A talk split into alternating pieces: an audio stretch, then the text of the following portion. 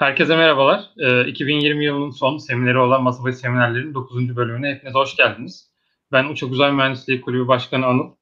Bugünkü webinarımızda elektriklendirilmiş uçakların derinliklerine inip havacılığı nasıl daha yeşil hale getirebiliriz onu konuşacağız. Çok değerli bir isim bugün bizimle birlikte. Georgia Tech'te araştırma mühendisi olarak çalışmalarını sürdüren Doktor Gökçün Çınar. Hocam hoş geldiniz. Hoş buldum. Çok teşekkür ederim beni davet ettiğiniz için. Biz teşekkür ederiz hocam teklifimizi kırmadığınız için. Nasılsınız hocam? Çalışmalarınız nasıl gidiyor pandemi sürecinde? Ee, yani olabildiğince iyi, iyi gidiyor. Yani şöyle en azından uzaktan çalışabildiğimiz için şanslıyız. Ee, Mart ayından beri hani evden çalışıyoruz Georgia Tech'teki çoğu e, araştırma fakültesi olarak ama e, sıkıntılı bir süreç ama en azından uzaktan çalışmalarımızı devam ettirebiliyoruz. Umarız en kısa zamanda atlatabiliriz diyelim. Hocam biz çalışmalarınızı çok yakından takip ediyoruz ama sizleri çok iyi tanımayan seyircilerimiz için kendinizi kısaca tanıtabilir misiniz? Eğitim hayatınızdan kendinizden biraz bahsedebilir misiniz? Tabii. Ben e, ODTÜ Havacılık ve Uzay Mühendisliği mezunuyum. Daha sonrasında Amerika'da Atlanta'da bulunan Georgia Institute of Technology ya da kısa adıyla bilinen adıyla Georgia Tech'e doktora yapmaya geldim.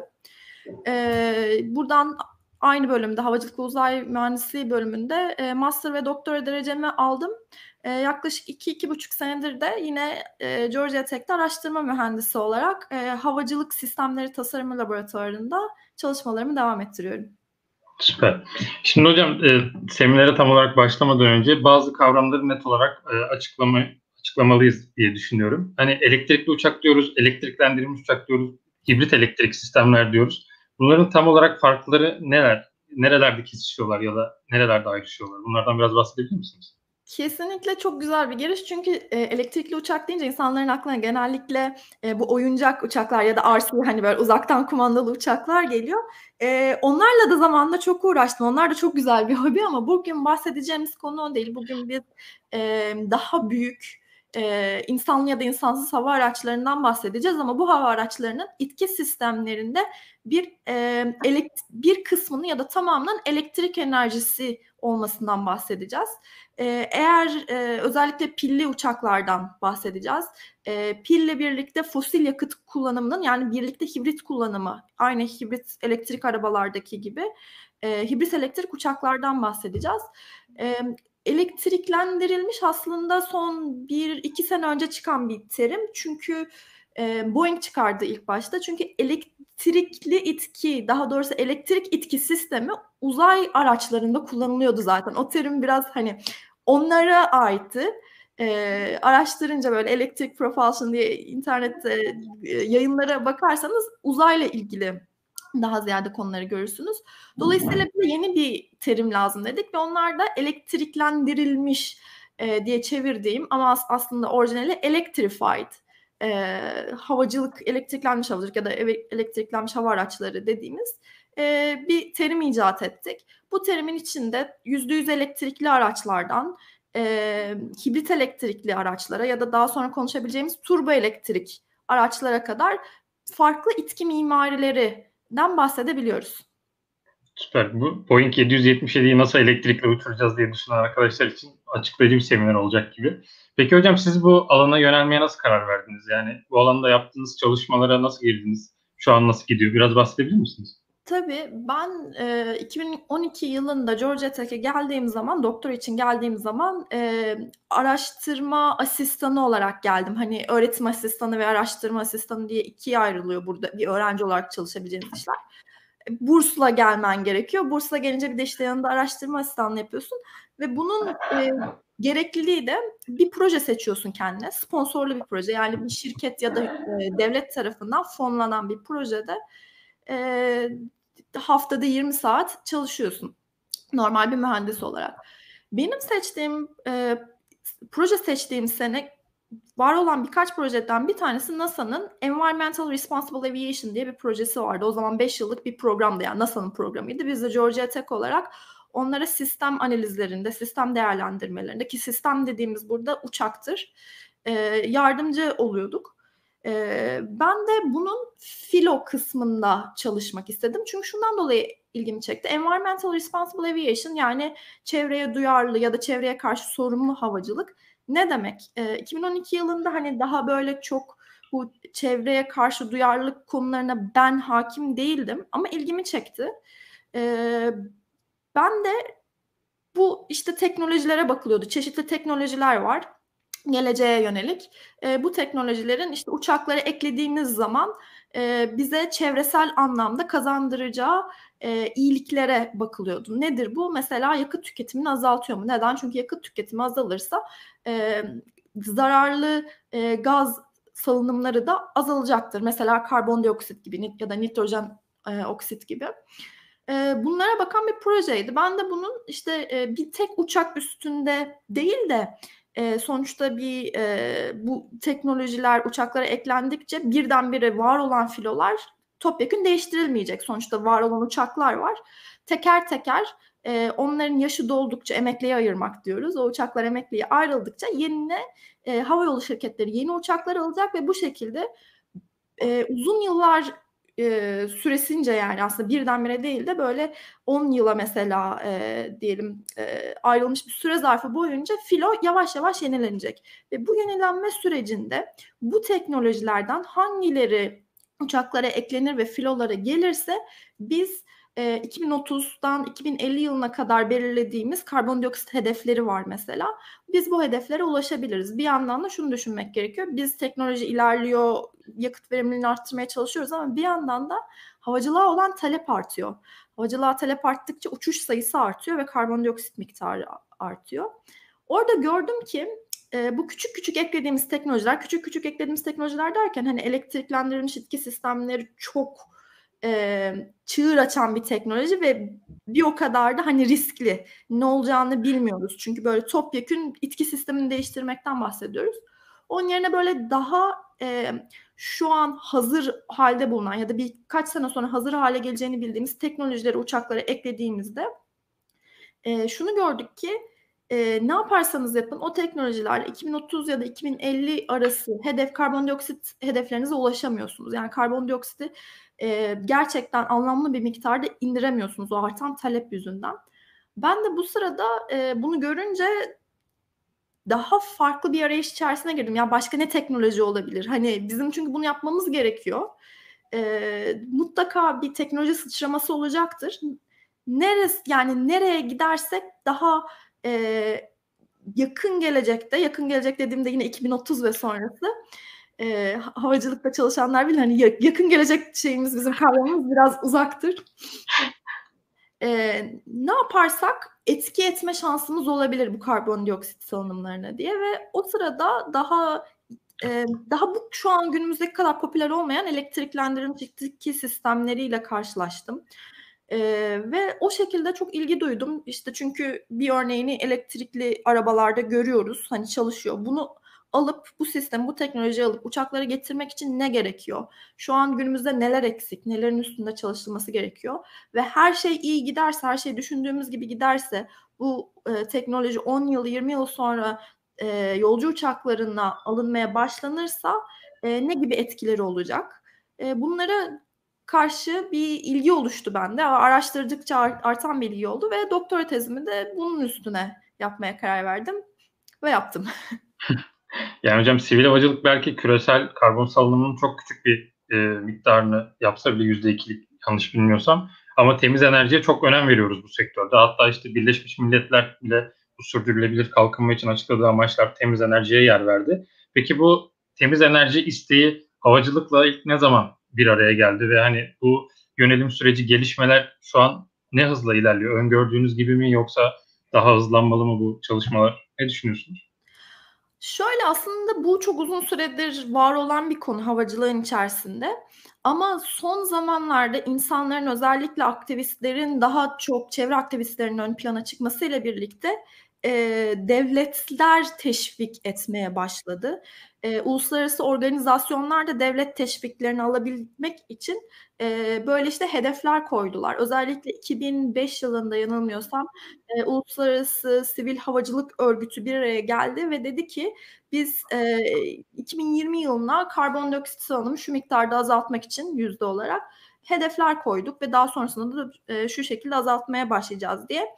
Hedefler koymaya başladılar ama bu hedefler sürekli hatta şu anda da e, bunun üzerinde çalışmalar var. Değiştiriliyor çünkü sonuçta geleceğe dair bir projeksiyon yapmaya çalışıyorsunuz. Yani bir yandan da hani ben derim ki yüzde elli azalt derim ama yani o eğer yapılamayacak bir şeyse ütopik olur. E, çalışmaları devam ediyor. O, o, o yani ne yapabilirizin çalışması devam ediyor ama yani 2000'lerin ortalarından itibaren daha ciddi bir hal almaya başladı. Ee, ama o zaman da yani elektriklendirilmiş uçak, daha doğrusu elektrik etki sistemleri her zaman vardı. Yani elektrik motorunun var olduğundan beri bu düşünce vardı. Ama çok ciddiye alınmıyordu çünkü teknoloji yetersizdi. Pil teknolojisi, elektrikli makinalar teknolojileri bunlar yetersizdi. Son özellikle 10 yılda elektriklendirilmiş uçaklara olan ilgi e, özellikle NASA tarafından artmaya başlayınca ve NASA da burada mesela Amerika'da e, özel şirketlere ve üniversitelere de tabii ama özel şirketlere proje fonları veren e, bir kurum olduğu için onlar belirliyorlar hangi te- teknoloji üzerine gidileceğini. Yoksa özel şirketler Boeing gibi mesela çok istemiyorlardı. Çünkü riskli. Yani riskli bir şeyi, yeni bir teknolojiyi üretim hattına koymak çok büyük emek, arge e, zamanı ve çok büyük para isteyen, çok büyük uğraş isteyen bir iş. Ama bu şevklendirmeler sonucunda ve işte bu sırada elektrik teknolojisinin de yani pil ve e, elektrik motor teknolojilerinin de ilerlemesiyle birlikte gitgide ya bu gerçekten olabilir mi'den evet bunu yapıyoruz biz. Hani demonstrasyonlara başlıyoruz. Küçük çapta da olsa, küçük miktarlarda elektriklendirme de olsa başlıyoruz diye e, son özellikle 5 senede e, çok ilerledi. Ben doktora tezime bu, bu konuyu seçtiğim zaman mesela pek yayın yoktu bu konuda. 2015 yılında hatta yani 5 son 5 sene diyorum ama yani benimle birlikte e, açıkçası yeni yeni hani daha üniversite seviyesinde yani araştırmalar yapılıyordu. Ben mesela genellikle e, hibrit elektrik e, otomobillerle ilgili çıkan yayınlardan yararlanıyordum o sırada. Ama şimdi durum öyle değil. Özellikle işte 3 senedir sırf bunlarla yani elektriklendirilmiş uçaklarla ilgili konferanslar var. E, şirketler çok büyük yatırımlar açıklıyorlar. Pandemi sürecinde biraz sarsıldı bu durum ama e, yine de e, devam ediyor. Devletlerin teşviğiyle özellikle devam ediyor. E, elektriklendirilmiş yüzde yüz uçaklar uçuruldu e, bir hani demonstrasyon olarak örnek olarak uçurulduğu ya da işte yer testleri yapılıyor. Dolayısıyla özellikle diyebilirim ki yani son 5 senede böyle bir konseptler patlamaya başladı. Son 3 senedir de e, uçuş testleri patlamaya başladı ve e, son hızda devam ediyor şu anda. Peki hocam bu gelişimin hızını biraz daha kesen bir faktör olarak insan etkisini ortadan çıkarmayı gösterebilir miyiz? Yani genelde otonom uçuş üzerine çünkü tasarlanıyor elektrikli uçaklar. Hani konseptleri de genelde bunun üzerine görüyoruz. Ağırlığı ne kadar düşürebilirsek o kadar kar gibisinden. Bu sizce gelişimin hızını kesiyor mu yoksa e, böyle başlayıp böyle devam edecek mi? Gerçekten insansız sistemler üzerine mi yoğunlaşacağız artık?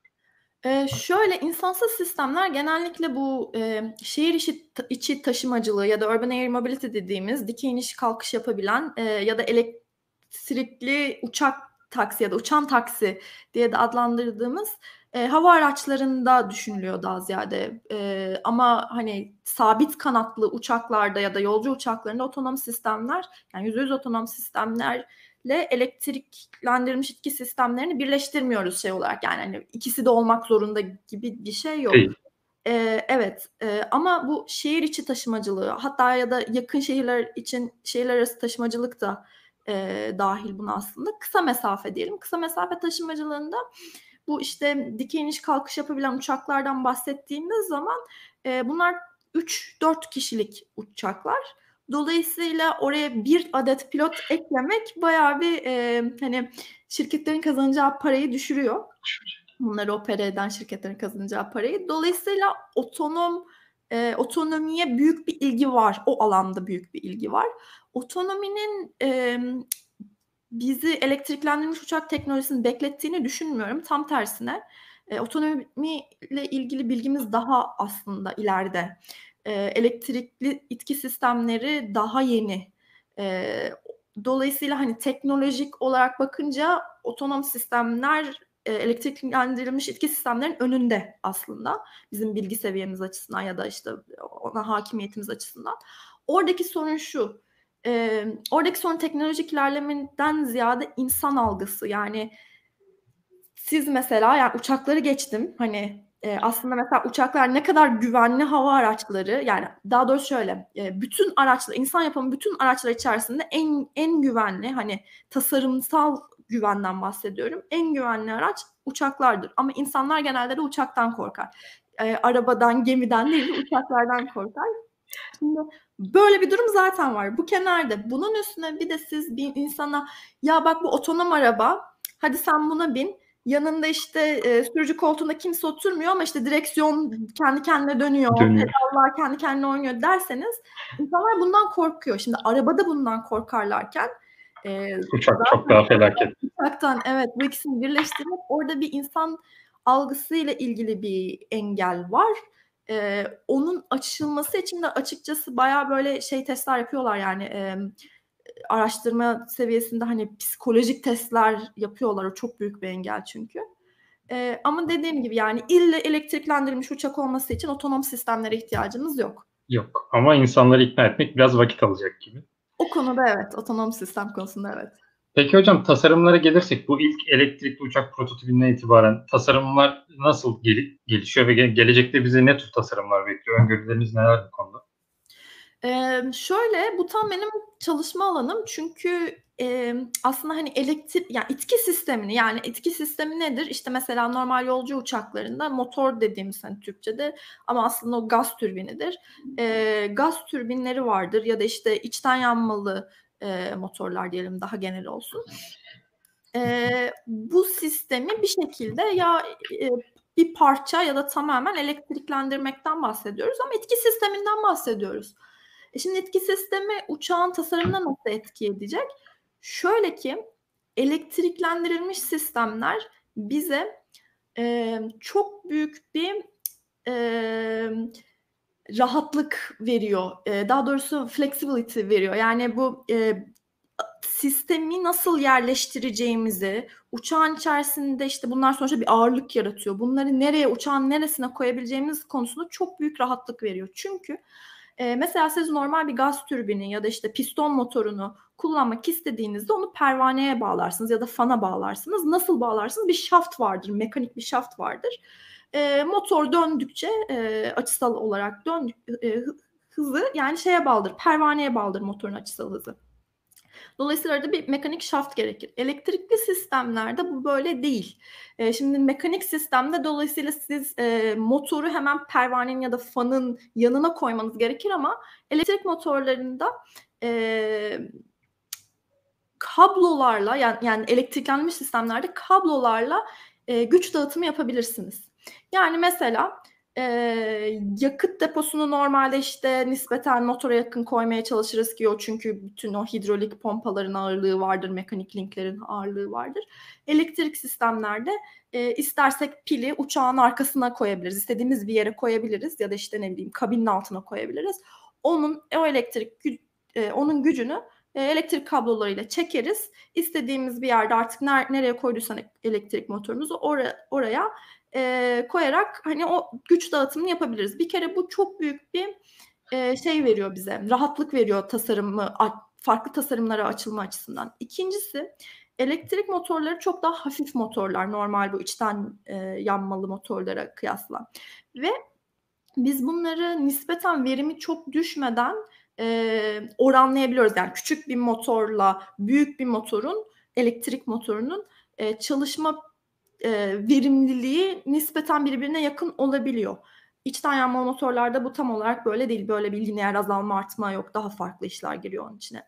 E, hem hafif olduğu için hem de bu şekilde e, istediğimiz gibi küçültüp büyütebildiğimiz için elektrik motorları bu sefer şöyle işler yapabiliyoruz. Mesela kanatların üstüne birden fazla motor ekleyebiliyoruz. O yapısal bir ağırlık çok fazla etkilemiyor yani o yapısal ağırlık açısından çok bir dert olmuyor. Bunun dışında işte mesela yine bize çok büyük e, bir rahatlık veren e, elektrik motorlarını biz pervanelerin ya da fanların e, sevdiği açısal hızlarda kullanabiliyoruz.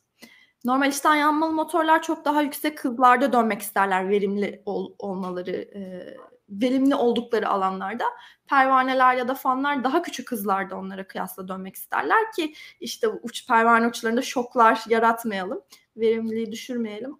Ee, ama elektrik dolayısıyla siz mesela elektrik pardon e, normal içten yanmalı motoru pervaneye bağladığınızda arada bir güçlü sistemi bile olsa onu motoru opere edebileceğiniz e, o hız aralığı kısıtlıdır. Çünkü pervaneye göre ayarlarsınız ve dişli sistemi de bu arada çok komplekstir aslında. Ekstra bir ağırlık getirir. Çok istemezsiniz yani kolay bir şey gibi görünse de çok e, bakımı zordur daha. Yani bakımı zor değil ya işte sürekli yağlamak gerekir. Sıkıntılar yaratabilir. Elektrik motorlarda böyle bir şey yok. Elektrik motorları pervanelerin istediği hızda verimli bir şekilde e, koyabildiğiniz için de e, tasarım olarak böyle normalde yapamayacağınız ilginç ilginç e, işler yapabilirsiniz. Dolayısıyla itki sisteminin yani elektriklenmiş uçaklar dediğimizde tasarıma e, çok entegre bir konudan bahsediyoruz. Yani ikisini birbirinden ayrı düşünemiyoruz. Kesinlikle hocam. Özellikle bu hani kabloların hafif olması işte hani tüm kanatlarda işte tilt rotorlar görebiliyoruz ya da işte bazı uçaklarda taşıma itki farklı rotorlarla sağlanıyor vesaire. Ya bu farklı tasarımlar neye göre seçiliyor? Avantajları, dezavantajları neler? Biraz da bundan bahsedebilir misiniz? Tabii. E, ya şöyle e, tek seçilen bir faktör yok yani neye göre seçiliyor deyince sizin ne yapmak istediğinize göre kaç yolcu taşımak istiyorsunuz, hangi görevi uçmak istiyorsunuz? Görev dediğim işte yani uçuş profiliniz nedir? Buna göre çok çeşitli e, şeylerden bahsedebiliyoruz. E, uçak tiplerinden bahsedebiliyoruz. Eğer şurada paylaşacak olursam hemen birkaç tane örnek var önümde mesela. E, görebiliyor musunuz ekranımı? Şu an geldi hocam. Tamam. Burada sadece birkaç tane örnek verdim ama e, bunlar çoğaltmak, çeşitlendirmek mümkün. Mesela e, sol üstte az önce bahsettiğimiz e, hava taksileri diyebileceğimiz, air taksi diyebileceğimiz ya da işte şehir içi taşımacılığı, hava taşımacılığı içerisinde adlandırılan e, konseptlerden Uber, Uber'in bu bildiğimiz taksi gibi işleyen Uber'den bahsediyorum. Onun e, geliştirdiği Uber Elevate konsepti. E, Uber bu arada çok e, bu konuda yani öncülerden biri. E, çok para aktarıyor bu işe. Hatta e, geçen yine büyük bir şirketle ortaklığını açıkladı Joby Aviation'la ve e, başını çekiyorlar. Yani başını çeken birkaç şirketten bir tanesi bu konunun. E, burada gördüğünüz gibi mesela şey var buradan. E, biraz küçük olabilir e, resim ama iki tane mesela burada dikey pervanemiz var. Yani e, yukarı bakan diyeyim dikey eksende per, dönen pervanemiz var. Burada elektrik motorları var bunların. E, şurada da şu an kapalı bu fotoğrafta kapalı görünen e, pervaneler var. Bunlar da dikey eksende. Ama şöyle ki dikey iniş kalkış yaparken e, bu pervanelerin işte mesela dikey eksende olanları çalıştırıyoruz. E, hani daha rahat kalkmak için. Ama gördüğünüz gibi hani helikopterden farkı bu tarz uçakların genelde bir de e, kanadı oluyor. Yani o da e, normal işte ileri doğru uçuşta verimliliği arttırmak için. Hatta işte bunların çeşitli e, konseptleri oluyor. İşte az önce bahsettiğimiz tilt wing dediğimiz ya da tilt rotor dediğimiz. Yani e, iniş, dikey iniş kalkış sırasında yukarı bakıyor ama ileri uçuşa geçtiğimizde e, bu sistemler dönüyor ve ileri doğru e, gitmek için yani pervane yatay eksende e, dönmeye başlıyor çok çeşitli konseptler var ve bunu tamamen elektriklendirilmiş itki sistemleri sayesinde böyle saçma sapan uçağın normalde saçma sapan diyebileceğimiz yerlerine e, biz bu pervaneleri yerleştirebiliyoruz. Eğer buralarda yani şurada şurada bir tane pervane var. Biz buraya pervane normal içten yanmalı motorla birlikte koyabilir miydik? Koyabilirdik. Ağır olurdu. E, zor olurdu. Çok kompleks olurdu. Bu bu kadar pervanenin bu kadar işte her biri için ya bir şekilde bir mekanik bir link tasarlayacaksın ya da her birine bir motor koyacaksın. Çok kompleks ve ağır olurdu. E, dolayısıyla böyle daha uçuk kaçık şeyler yapmamıza yardımcı oluyor elektrikli sistemler. E, bu bir konsept. Bu henüz uçan bir uçak değil. E, ama bu tip uçaklar şu an yani e, tasarımsal olarak e, çok ilgi duyuluyor. Çok fazla startup şirketi var, çok fazla konuşuluyor ve e, çok büyük paralar dönüyor ve aralarında bayağı kıyasıya bir yarış var. İlk kim çıkaracak şeklinde. Eee, ortaya üst kısma baktığımızda Pipistrel Alfa Elektro'yu koydum. Eee, bu Pipistrel şirket Slo Sloven bir Slovenya'da bulunan bir şirket. Eee, genel havacılık, eee, uçakları yapıyor. Genel havacılık dediğimiz işte genellikle 2 ya da 4 kişi arasında hani pır pır uçakta denilen eee, halk arasında eee, pervaneli uçaklar. Eee, bunlar işte eğitim amaçları kullanılabilir. Özel hani kullanım yani normal benim uçağım olsun ben şuradan şuraya uçayım kısa mesafelerde diye kullanılabilir. Bu Pipistrel Alfa Elektro ilk elektrik uçaklardan bir tanesi. %100 elektrikle çalışıyor. Pil bildiğimiz lityum iyon pille çalışıyor. Ve bu uçan bir uçak yani hani e, şey değil bu konsept değil bu gerçek bir fotoğraf. E, bunun e, 2015 2016'ydı sanırım e, ilk uçuşu gerçekleştiğinde Airbus İFEN'le aynı zamanlarda gerçekleşmişti. Bunun bir de şimdi daha yenisi var Velis Elektro diye ondan da konuşabiliriz. O gidip böyle satın alabileceğiniz, uçurabileceğiniz tamamen %100 elektrikli uçak. Yani aslında şu an e, bu uçaklar var. Ama tasarım olarak baktığınızda bunda hiçbir farklılık yok normal bir uçağa göre. Yani tamamen klasik. Önde bir tane e, pervanesi var. E, çek, çekici pervane diye Türkçe çevireyim. Muhtemelen terim doğru olmayabilir ama işte burada elektrik motoru var. Burada pervanesi var. İçerisinde de pili var. Gayet normal gözüken %100 elektrikli bir uçak. Ama hemen yanına baktığımızda mesela NASA'nın bir X-57 konsepti var. X NASA'nın experimental yani deneysel uçaklarına verdiği isim. Bunlar hani e, satışa çıkacak olan uçaklar değil de bir teknolojiyi bir teknolojinin gerçekleştirilebilip gerçekleştirilemeyeceğini gösteren demonstrasyon uçağı dediğimiz tarzda uçaklar. Bunun üstünde işte e, deneyler yapılır ve bulunan şeyler e, herkese açıktır. Yani NASA'nın bütün e, bununla ilgili bulduğu şeyler e, halka ya da diğer bütün şirketlerin kullanımına açıktır. Bu da öyle uçaklardan biri. Bu da şu an konsept. Henüz e, bunun dört tane farklı modifikasyonu var bu modda. E, bu konsept henüz uçmadı ama testleri devam ed testleri yapılıyor şu anda. Bunda da şöyle bir güzellik var. Bunun kanat uçlarında iki tane motoru var. E, hepsi elektrik. Bu da %100 elektrik. İki tane elektrik motoru var. Şimdi bir kere kanat uçlarına koymak normal bir motorda çok ağırlık yaratırdı ama elektrik motoru çok daha hafif olduğu için bir sıkıntı bulunmuyor.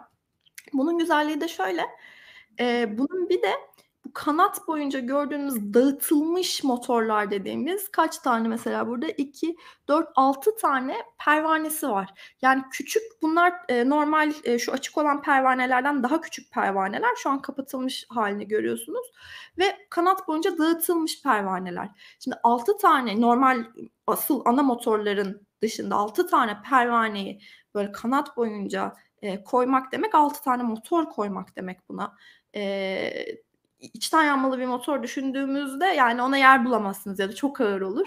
E, sıkıntı duyarsınız. Ama elektriklendirilmiş sistemlerde böyle bir sıkıntı yok. Nispeten daha hafif işte 6 tane motor koymanıza gerek yok. Kablolarla işte ulaştırabilirsiniz o. E, daha doğrusu şey 6 tane motor koymanıza gerek var da e, mesela bir jeneratörlü bir sistem olsa 6 tane jeneratör ihtiyacınız yok. Kablolarla ulaştırabilirsiniz e, o gücü.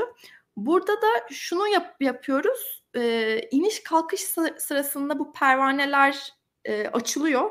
Eee, iniş kalkış sırasında ve ilk böyle tırmanış sırasın tırmanışın ilk fazında, ilk sırasında uçağa daha fazla, emm, kalkış kuvveti ver eee, veriyor bu pervaneler. Buna işte, eee, üflenen kanat diyoruz. Kanadın üstünden, eee, şey geçirerek, hava geçirerek, eee kalkış performansını, iniş ve kalkış performansını e, uçağın bayağı bir geliştiriyor ve bunu da yine elektriklendirilmiş sistemler sayesinde yapabiliyoruz. Aşağıda gördüğümüz fotoğrafların hepsi konsept. Bunlar nispeten daha e, itki sistemi açısından aslında daha geleneksel uçaklara benziyorlar. Hani şu kanadı e, C kanat dediğimiz o kanat kanadın iki sistemle çok bir alakası yok. O fütüristik bir konsept ama e, bun, bunları aslında baktığımızda mesela bu soldaki Bauhaus'un konsepti %100 elektrikli e, bir sistem. Ortadaki Boeing'in Sugar e, konsepti e, en azından Sugar Volt varyantı bunun. Hibrit elektrik yani bunda hem gaz türbini var hem elektrik motorları mevcut. Ee, NASA'nın yine başka bir konsepti. Bunu inşa etmiyorlar. Hani X-57 gibi değil. Bu konsept Burada da öndeki kanatlardaki motorlar normal gaz türbini. arkada elektrik motorumuz var. O da çok ilginç bir şey yapıyor aslında ama onu ondan sonra bahsederiz. Ama yani e, arkada bu kuyruğun hemen altında olması mesela bayağı konsept açısından değişik bir görüntü. Şimdi hocam birbirinden farklı tasarımlar görüyoruz. Çok da hani alışık olmadığımız tasarımlar. Burada bir diğer sorunu daha ortaya çıkarıyor. Sertifikasyon. E, şu anki hani havacılık otoriteleri e, yıllardır hani sertifika vermiyor bu tarz şeylere. O yüzden şu an ne durumdalar onlar ya da işte sertifikasyon sürecini daha hafifletmek için, daha kolay hale getirmek için tasarımda ne gibi yollar izliyoruz? Biraz da bundan bahsedebilir misin? Ee, çok böyle kanayan bir yaraya parmak bastım şu anda. Şöyle sertifikasyon e, süreci çok e, ciddi bir süreç. Çok ciddi işleyen bir süreç. E, yani bunun hani dünyanın neresinde olursa olsun Avrupa'daki e, sistemde de Amerika'daki işte Federal Havacılık Dairesi tarafından sertifikasyonlandırılıyor yeni uçaklar. Çok ciddi bir süreç ve işte mesela küçük bir yeni teknoloji ek, eklediğinizde uçağa en baştan çok sıkı denetimlerden geçer. 737'lerde gördük 737 Max'larda. Hatta e, bununla ilgili hani sıkıntılardan dolayı çok katastrofik olaylar yaşandı. E, o 737 Max'larda kullanılan teknoloji aslında şu an konuştuğumuza göre çok daha küçük ya da işte kolay hani diyebileceğimiz bir teknolojiydi. Şimdi biz burada bütün itki sistemini değiştirmekten bahsediyoruz. Dolayısıyla sertifikalandırma sürecinin nasıl geçeceğini çok bilmiyoruz. Özellikle yolcu uçaklarında. Çünkü yapmadık hiç daha önce. Burada da şu çok önemli. Bu regülatörler yani işte mesela Amerika'da e, Federal Havacılık Dairesi, Avrupa'da EASA, e, Avrupa Havacılık Dairesi diyeyim. E, şirketlerle birlikte çalışmaları gerekiyor bunları. Yani biz ne testler yapmalıyız? Çünkü sonuçta sertifikalandırma süreci önce testlerden geçiyor değil mi? İşte model bazlı testler var. Yani ben bir işte simülasyon yaptım bilgisayarımda. Onun bir şeylerden geçmesi gerekiyor. Sonra yer testleri var. Bu Iron Bird dediğimiz işte demir e, kuş dediğimiz hani u- u- uçağın yerde yapılan testleri testleri var hiç uçmadan e, yaptığı. Bir de uçuş testleri var. Bunlar yıllarca süren süreçler. Yani normalde hani e, yeni küçük teknolojiler etkil, eklediğimizde bile yıllarca süren süreçlerden bahsederken şimdi yepyeni sertifikalandırmak için yepyeni koyacağımız aslında bir takım e, testlerden bahsediyoruz. Bilmiyoruz tam olarak ne, ne testlerin yapılması gerektiğini. Yani bu regülatörler de bilmiyor ve hatta bunun için e, üniversitelerle de çalışıl, çalışılıyor. Mesela e, Federal Havacılık Dairesi'nin bize verdiği fonlar var mesela. Ya diyor ki ya hangi tip uçağa yani elektriklendirilmiş sistemler arasında nasıl testler uygulamamız gerekiyor? Ki riski azaltalım. Aynı şekilde şirketler de kendi araştırmalarını yapıyor ya da onlar da yine bize gelip ya diyorlar ki ya biz bu riski bütün tasarım süreci boyunca azaltmak istiyoruz ama şu an ne testlerden geçeceğimizi bilmiyoruz. Hani nasıl azaltabiliriz diye. Dolayısıyla şu an e, hem akademik dünyada hem de endüstride çok fazla konuşulan, tartışılan ve çalışılan bir konu. E, ve mesela hani yeni bu konuda çalışmaya başlayacak arkadaşlar için aslında ilgi duyan varsa çok güzel yani böyle verimli bir konu olacaktır. Ve biz bunu önümüzdeki yıllarda da konuşmaya devam edeceğiz. Çünkü evet. sertifikalandırma sadece tek bir teknolojiyi sertifikalandırmazsınız. Aynı zamanda uçağın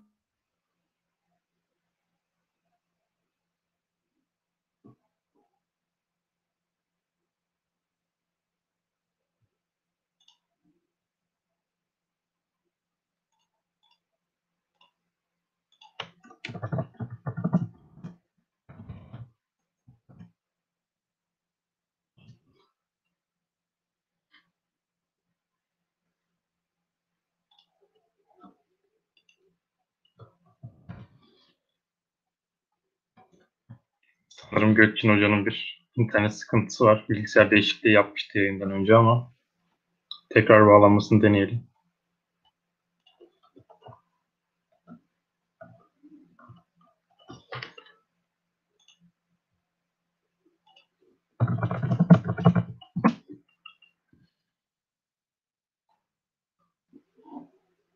Birkaç dakika rica ediyoruz sizlerden. Orada ben de küçük bir hatırlatma yapmış olayım. Ee, bugün seminerde bildiğiniz gibi bir çekiliş düzenliyoruz. E, yayın boyunca e, açıklamadaki formdan e, bilgilerinizi gönderebilirsiniz. E, yayının sonuna doğru da bir çekiliş gerçekleştireceğiz ve 4 kişiye bir yıllık e, dergi, dijital dergi aboneliği hediye edeceğiz. Tam Gökçin Hanım gitmişken de o formu doldurabilirsiniz vakit değerlendirmesi açısından.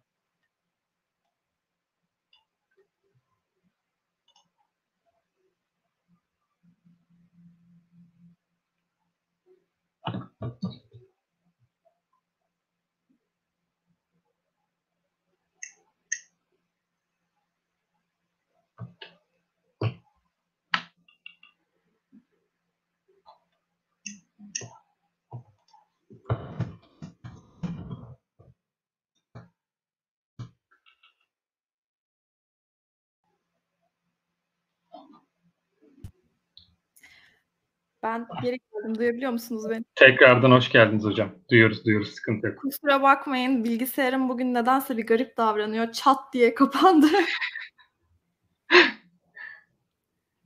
Tam şey diyorduk hocam, bu sertifikasyona yönelmek isteyen öğrenciler için çok iyi bir alan olduğundan bahsediyordunuz. Oradan devam edebiliriz.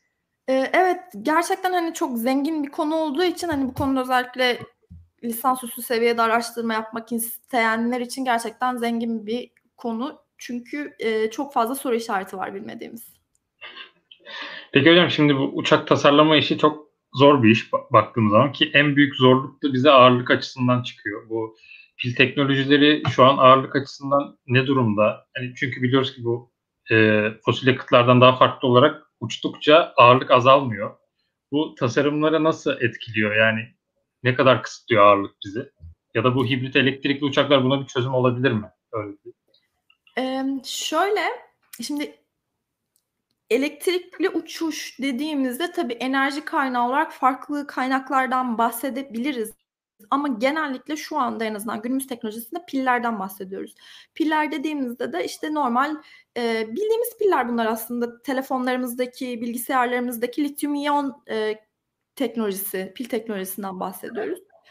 E, bundaki sıkıntı da işte senin de dediğin gibi e, kütle başına düşen enerji miktarı fosil yakıtlara göre çok düşük. Yani çok çok düşük. Mesela fosil yakıtlarda, jet yakıtlarında işte kütle baş, e, başına düşen enerji miktarı ya da spesifik enerji dediğimiz bir terim. E, bundan bahsettiğimizde işte 12 kilowatt saat böyle kilogram gibi bir yani o aşağı yukarı or, or, bu bu e, şeyden bahsediyoruz. E, bu kadar büyük bir enerjiden bahsediyoruz. Pilden bahsettiğimizde yani şu an bulabileceğiniz en iyi lityum iyon pilini aldığınızda 0.2 kilowatt saat bölü kilogram. Arada dev bir uçurum var. Dolayısıyla %100 e, elektrikli uçak dediğimizde şu an var olan uçakların böyle iki kişilik ve işte yaklaşık bir saat uçabilen hani uçaklar olmasının sebebi bu. E, şu an o pil teknolojisi bizim için e, yeter, %100 pil kullanmak için uçaklarda, büyük uçaklarda, yolcu uçaklarında bilhassa yeterli değil. Hibrit sistemlere baktığımızda hibrit sistem aslında hibrit kelimesi şey e, elektrikli e, den ziyade bir elektrik enerjisi kaynağı var ve yüzde yüz kullanmıyorsunuz demek. Yani bir pil var mesela. E, ama bu pil toplam gücün mesela işte yüzde onunu veriyor ya da yüzde yirmisini ya da toplam enerjinin e, toplam gücün değil e, ikisi de olabilir de e, bir kısmını veriyor e, demek oluyor. Geri kalanını yine fosil yakıttan ya da herhangi başka bir pil olmayan bir enerji kaynağından alıyorsunuz demek. Bu bir çözüm. Zaten şu anda e, ara adım olarak yani %100 elektrikli uçaklara, yolcu uçaklarında e, gelmeden önce ara geçiş adımı olarak hibrit elektrik uçaklardan bahsediyoruz. Bir de az önce e, bahsini geçirdiğim turbo elektrik uçaklar var. Bunlar biraz daha farklı. Turbo elektrik uçaklar da pil yok ya da elektrik enerjisini direkt alabileceğiniz bir enerji kaynağı da yok. Fosil yakıt var. Sadece fosil yakıt var. Bunlar hibrit değil. Fosil yakıtla yine bir içten yanmalı motorla mesela bir gaz türbiniyle e, bunu işte mekanik enerjiye şafta aktarıyorsunuz. Şafta bir jeneratör bağlıyorsunuz. Ki bu sisteme biz genelde turbo jeneratör diyoruz. Jeneratör o mekanik enerjiyi alıp elektrik enerjisine çeviriyor. Sonra işte bahsettiğimiz kablolarla o enerjiyi motorlara iletiyor ve motorlar normal işte fanları ya da pervaneleri döndürebiliyor. Bu da bir bir çeşit elektriklendirilmiş uçak. Ama hiç pil kullanmadık ya da herhangi başka bir alternatif yakıt kullanmadık. Ama biz bundan hala e, yakıt verimi elde edebiliyoruz. Dolayısıyla e, yani o tasarım uzayı dediğimiz uzay çok e, çeşitli ve tamamen e, ne yapmak istediğimize, kaç kişilik bir uçak olduğuna, nerelerde kullanılacağına bağlı olarak bu çözümler değişiyor. Yani şu kesin çözümdür, gelecek için kullanılacak çözümdür diyebildiğimiz bir şey yok ki aslında bu da güzel bir şey çünkü çok büyük bir özgürlük veriyor bize. Yani aslında bu da bir yeşil havacılık. İlla pil kullanmak zorunda değiliz. Sadece emisyonu düşürmemiz bizim amaçlarımızdan birine hizmet ediyor baktığımız zaman. Yaktığınız yakıt miktarını düşürmeniz demek saldığınız karbondioksiti ya da diğer zararlı gazları düşürmeniz demek. Dolayısıyla nasıl yani bu ara adımlar açısından özellikle yani o pil teknolojisi bizim istediğimiz seviyeye gelene kadar bu ara adımlardan yararlanmak şu an en e, hani olası teknolojinin gidişatı açısından en olası senaryo. Evet. Şimdi hocam bu zamana kadar hep böyle insan taşıyan uçaklardan bahsettik ama günümüzde en büyük trendlerden birisi de İHA'lar. Hani genellikle askeri alanlarda kullanılıyor ama e, gelecekte işte kargo sektöründe vesairede sıklıkla kullanılacağını öngörüyoruz. Şimdi İHA'lardan en büyük beklentimiz bizim e, uzun uçuş süreleri. Bunu içten yanmalı motorlarla sağlayabiliyoruz ama elektrikli motorları İHA'larda kullanmaya başlayınca burada bir takım sıkıntılar çıkıyor, süreler düşüyor. Hani bu kullanılabilirliği nasıl değerlendiriyorsunuz? Gelecekte gerçekten uzun uçuş süreleri bekliyor mu bize elektriklendirilmiş İHA'larda? Ee, şöyle Şimdi dediğiniz gibi işte İHA'lardan bahsettiğimizde, insan hava araçlarından bahsettiğimizde e, genellikle askeri görevler düşünüyoruz ama bu böyle olmak zorunda değil. E, mesela yardım görevlerinden, mesela bu depremlerde, sellerde vesaire yardım görevlerinden tutun işte kargo e, da olabilir. Bu tarz şeylere de e, açık aslında İHA'lar. E, ama askeri alanlardan ya da işte mesela bir yerde deprem oldu, sel oldu oraya gitmeniz gerekiyor. Bu tarz görevlerden bahsettiğimizde burada menzil yani uçağın, uçağın menzili çok büyük bir öneme sahip oluyor. Performansı çok büyük bir öneme sahip oluyor. Bilhassa askeri araçlar arasından düşündüğünüz zaman e, askeriyede genellikle hani elektriklendirmenin getirdiği ne güzellikler var? İşte daha yeşil diyoruz. Yani e, dünyamız için daha iyi daha az fiyat açısından çok daha normal bir mesela siz bir biletin her bir bir litre yakıtını atıyorum x para veriyorsanız pille çalışan bir sistemde onun muhtemelen 0.1x şeklinde bir para vereceksiniz ya da daha düşük yani 100 dolar yerine 1 dolar vereceksiniz yakıta gibi. Ama bütün bunlar yani bütün bu güzellikler sivil havacılıkta düşündüğümüz güzellikler askeriye de çok bir önem teşkil etmiyor. Askeriye demiyor yani benim ah ben karbondioksit saldım dünyaya ben atmosfere zarar mı veriyorum ne yapıyorum küresel ısınma falan demiyorlar. Onların Biraz başka... daha hedef odaklıyız orada yani. Evet yani onların başka amaçları var. Onların amaçları yüksek performans. Performansın da burada tanımını görevine göre çok çeşitli yapabiliriz. Belki yüksek manevra kabiliyetidir. Belki e, çok yüksek irtifalarda e, uçabilmesidir. Belki çok uzun mesafeler gidebilmesi ya da çok uzun süre havada kalmasıdır. E, dolayısıyla pilli sistemler özellikle bu uzun süre havada kalmak dediğimizde burada bir kere direkt elenir. Ama biz yine de e, İHA'lar içerisin, içinde de bu çalışmalarını sürdürüyoruz. Hatta yeni çıkan yani 2020'de çıkardığım, yazın çıkardığım yayınlardan bir tanesi böyle bir sisteme bakıyordu. Yüzde yüz değil de işte hani hibrit bir sisteme baktığımızda tasarımsal olarak ne değişiklikler yaparsak belki elektrikli sistemler de mantıklı bir hale gelmeye başlayabilir. Bununla ilgili bir çalışma yaptık. Ee, burada da şöyle şeylere bakabiliyoruz. İşte az önce bahsettim ya mesela dağıtılmış bir sistem vardı. Kanat üstünde bir sürü motorlar vardı.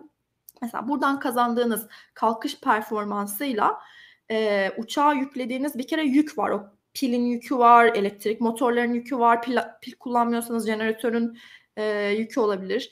E, bütün bunların yükü de sonuçta e, biz bizi kısıtlıyor. Bütün bunların mesela getirdiği yüke değiyor mu? O getirdiği verimlilikle ilgili. Mesela elektrik sistemler çok daha verimli. %95 verimlerden bahsediyoruz. Ee, ama işte normal bir gaz türbini ya da içten yanmalı motorlar böyle değil yani yüzde kırklara kadar düşebiliyor onların verimliliği hatta daha bile altına düşebiliyor sistemine göre. E, bu verimi yükselterek ya da işte başka e, böyle orada hani işte farklı e, te, tasarımlardan yararlanarak bu ağırlığı e, bir şekilde e, şey yapabiliyor muyuz? Bu ağırlığın verdiği sıkıntıyı geçip daha da sisteme ekstra bir e, iyilik kazandırabiliyor muyuz? Performans açısından olur, süre açısından olur. E, ama şimdilik en azından en azından yani e, askeriyeye bakacak, askeri kullanım amaçlarına bakacak olursak çok ilgi çekici durmuyor gibi görünüyor. Yani özellikle de pil teknolojisinin yetersizliğinden ötürü. Evet hocam burada da hani e, şey konusu gündeme geliyor bu gravimetrik spesifik enerji dediğimiz işte hani kütle başına içinde bulundurduğu enerji. Hani biraz da bundan bahsedelim. Hani bu e, elektrikli araçlar dediğimiz zaman genelde akıllara hep böyle güneş panelleri geliyor. Güneş panellerinin bulunduğu uçaklar geliyor. Hatta Solar Impulse 2 böyle akıllarda bir iz bıraktı bizim. E, ama hani ağırlık yine çok önemli bir parametre. Bu güneş panellerindeki gelişim ileride uçaklarda kullanımı mümkün kılacak mı? Bu gravimetrik spesifik enerjinin arttırımı konusunda ne gibi çalışmalar yapıyoruz? Biraz da bundan bahsedebilir miyiz? Tabii. Şimdi burada iki farklı şeyden bahsediyoruz. Gravimetrik spesifik enerji dediğimiz gibi işte kütle başına e, bir e, herhangi bir enerji kaynağının kütle başına taşıyabildiği enerji oranı. E, pillerde bu düşük yani e, fosil yakıtlara bakacak kıyaslayacak olursak çok çok düşük. İşte de, az önce söyledik biri işte 12 kilowatt saat bölü kilogramda biri 0.2 0.25 arasında 0.2'ye daha yakın. Ve bulabileceğiniz en iyisi bu. E, ar- arada 52-53 kat fark var. E, dolayısıyla orada ağırlıktan dolayı çok bir darbe alıyoruz. Büyük bir darbe alıyoruz. Az önce senin de dediğin gibi bir de üstüne biz uçuş sırasınca fosil yakıtı yakıyoruz. Aslında onun uçağın ağırlığı azalıyor. Uçak uçtukça uçağın ağırlığı azalır normalde ama elektrikli, %100 elektrikli sistemlerde lityum iyon pil kullanıyorsak bu böyle değil. Ee, üstüne üstlük başka böyle daha şu an laboratuvar ortamında çalışması yapılan hani daha uçaklarda denemediğimiz başka pil sistemleri var. Öyle ki bunlar mesela lityum hava ya da lityum oksijen dediğimiz e, kütlesini sabit tutmayı bırakın bir de üstüne kütle ekliyor. Dışarıdan hava alıyor. Onunla birlikte reaksiyona giriyor ve kütlesi artıyor gitgide. Yani uçak uçtukça uçağın kütlesi artıyor. Yani çifte bela. E, dolayısıyla bizim daha ziyade ya pil teknolojisinde çok büyük bir çığır açacak bir e, yeniliğe ihtiyacımız var. Bu lityum iyon olmayacak. Çünkü lityum iyon pillerin teorik limitini biliyoruz. Hani e, en azından hücre bazında e, teorik limitini biliyoruz. Muhtemelen başka bir kimyasal tepkimeye ihtiyacımız var. E, dolayısıyla biz şu an onu bekliyoruz. Onu beklerken de neler yapabiliriz diye bakıyoruz. Güneş panellerine geldiğimizde güneş panellerinde ne yapabiliriz? İşte sürekli bir şekilde e, bir belirli bir kütlede pilimiz vardır.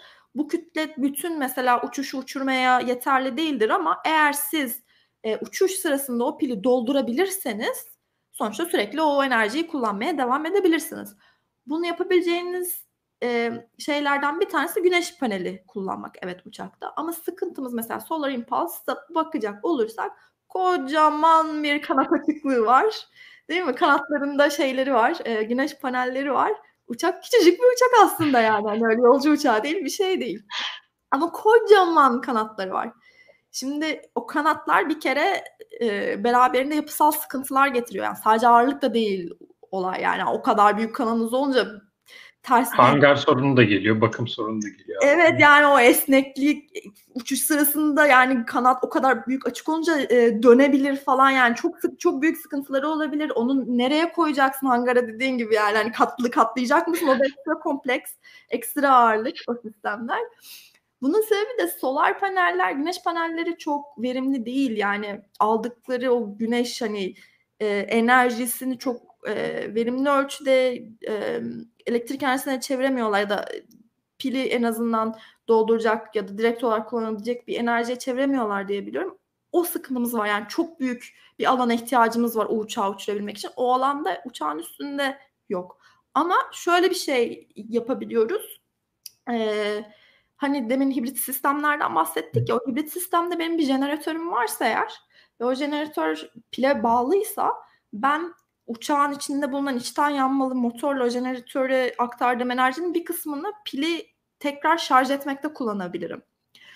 Bu şey için değil ama e, daha fazla yakıt verimliliği elde edeyim olmayabiliyor her zaman. Çünkü bir yandan da sonuçta pili şarj etmek için verimsiz bir sistemler yerleniyorsunuz. Ama bazı yerlerde de yani onu kullanma şeklinize, optimizasyonuna bağlı tamamen onun.